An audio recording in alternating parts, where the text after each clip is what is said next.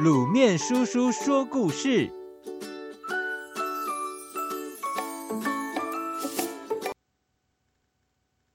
县官治断失窃案。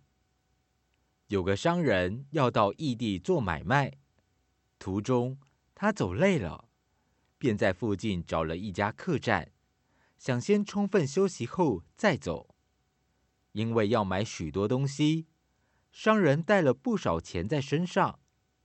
晚上，为了保险起见，他将钱都包起来，交给店主保管。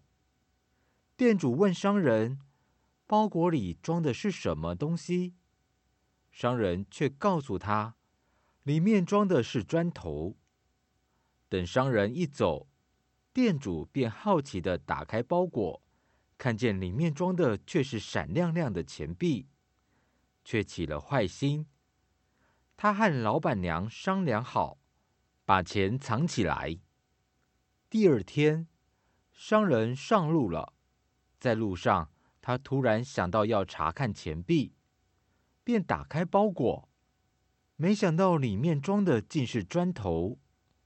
他想找店主理论，可是当时既没有人证，也没有物证，无奈之下，他只好报官。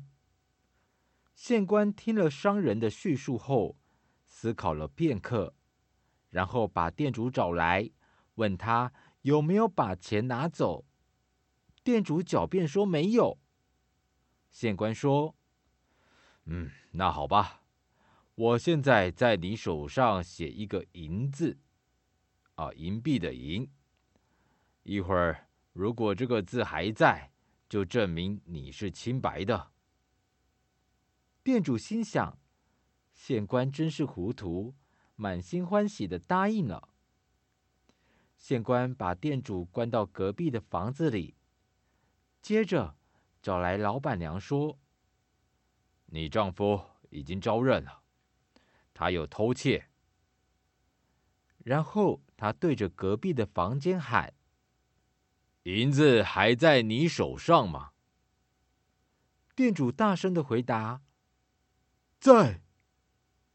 老板娘以为丈夫招认了，只好乖乖把钱全部交出来。小朋友，县官利用店主做贼心虚的心理，借“银子”和“银”字的谐音，让店主和老板娘产生误会，才侦破此案。日常生活中，你也会碰到很多谐音字。留心其中的差异，以免造成误会哦。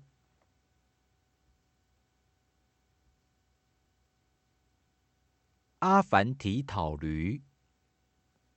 有一天，阿凡提赶着毛驴在路上走着，看见路边有个小女孩哭得很伤心，于是他走过去问：“小朋友，你怎么了？为什么哭呢？”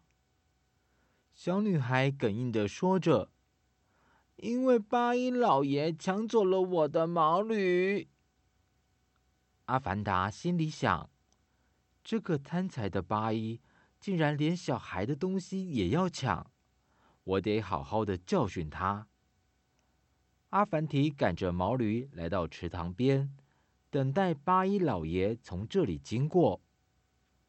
他把自己骑的毛驴藏起来。解下牵毛驴的缰绳，然后用缰绳捆住一块大石头，扔进池塘里。阿凡提双手紧拉着缰绳，装出一副使劲往上拉的样子。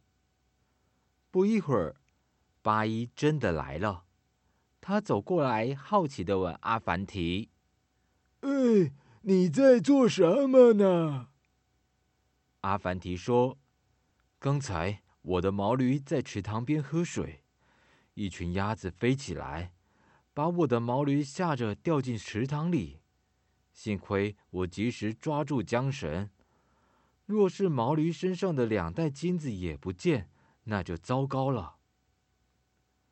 八一一听有金子，连忙说：“哎，我来帮你拉吧，你赶快骑我的毛驴。”去找其他人来帮忙。”于是阿凡提骑走了毛驴，还给了小女孩，而八一老爷还以为自己将会分到许多金子，站在池塘边使劲的拉着缰绳呢。